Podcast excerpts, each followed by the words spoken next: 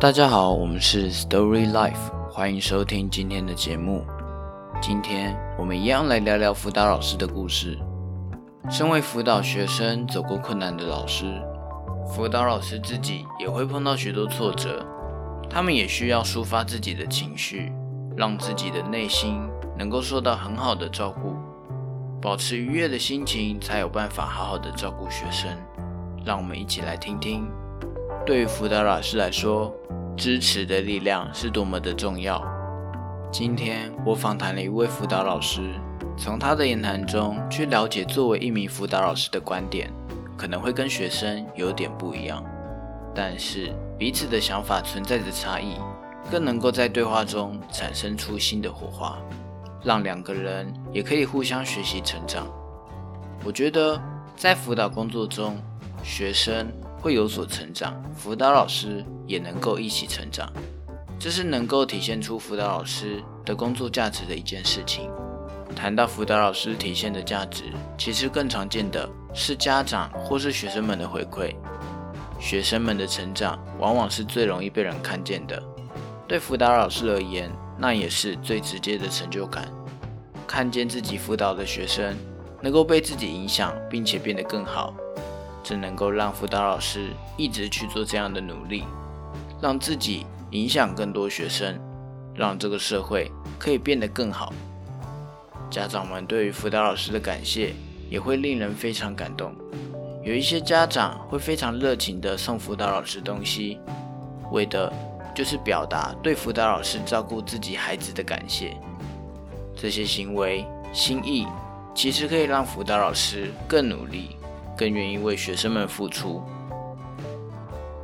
辅导老师的支持力量，除了学生与家长们的回馈，学校里面的其他老师对辅导老师的看法，其实也非常重要。当辅导老师做的一些努力有被人看见，甚至被人所认同，其他老师与辅导老师有着一样的想法，想要尽力去协助学生，这对辅导老师而言非常重要。这让他们感觉自己不是单枪匹马，自己做的努力，有人也正积极的一起做着这样的努力，那是一种团体的力量，有人真心的为学生们着想。当一名学生因为疾病的关系，可能没有办法完成学业，有的老师会觉得，也许我们可以一起协助这个学生顺利拿到毕业证书，当成送给这个学生的一个礼物。而不是让这个学生没有办法毕业，而变成压垮骆驼的最后一根稻草。对一直想办法帮助学生的辅导老师，这位老师的想法是非常令人感动的。当辅导老师发现，不是只有自己一直在想办法帮助学生，学校里面也有很多老师一起帮助学生，辅导老师就会觉得好像大家都会一起来帮忙，而不是孤军奋斗。在前几次的故事里，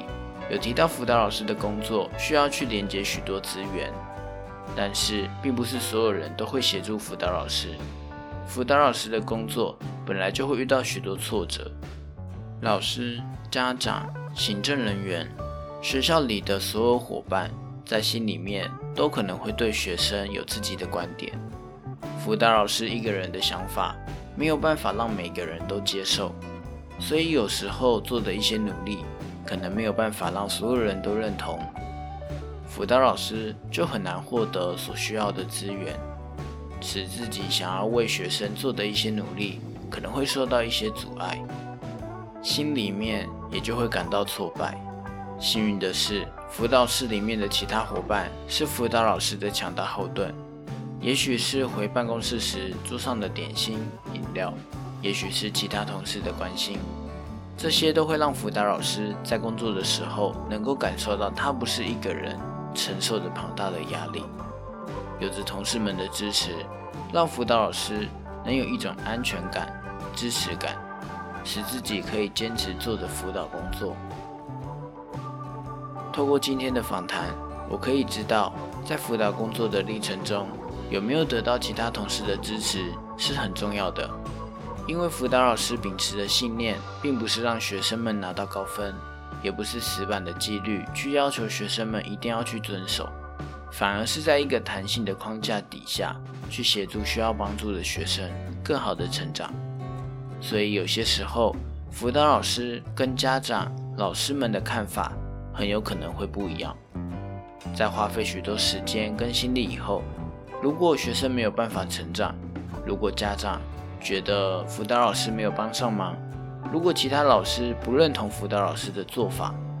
那么让辅导老师继续秉持信念、继续奋斗的力量，到底会是什么呢？我觉得就会剩下在辅导室里面的同事了。所以，对辅导老师来说，伙伴们的支持是最重要的。在下一次的访谈中。我们会发现，其实高中的夜间部也有辅导老师。那么，在夜间部里的辅导老师们，他们又会碰到怎么样的困难呢？谢谢大家的收听。如果喜欢我们的分享，欢迎订阅我们的频道、脸书、IG，按赞分享。如果有特别想要听的主题，或者愿意分享你们故事的人，欢迎留言或私讯粉钻告诉我们。那我们下次再见。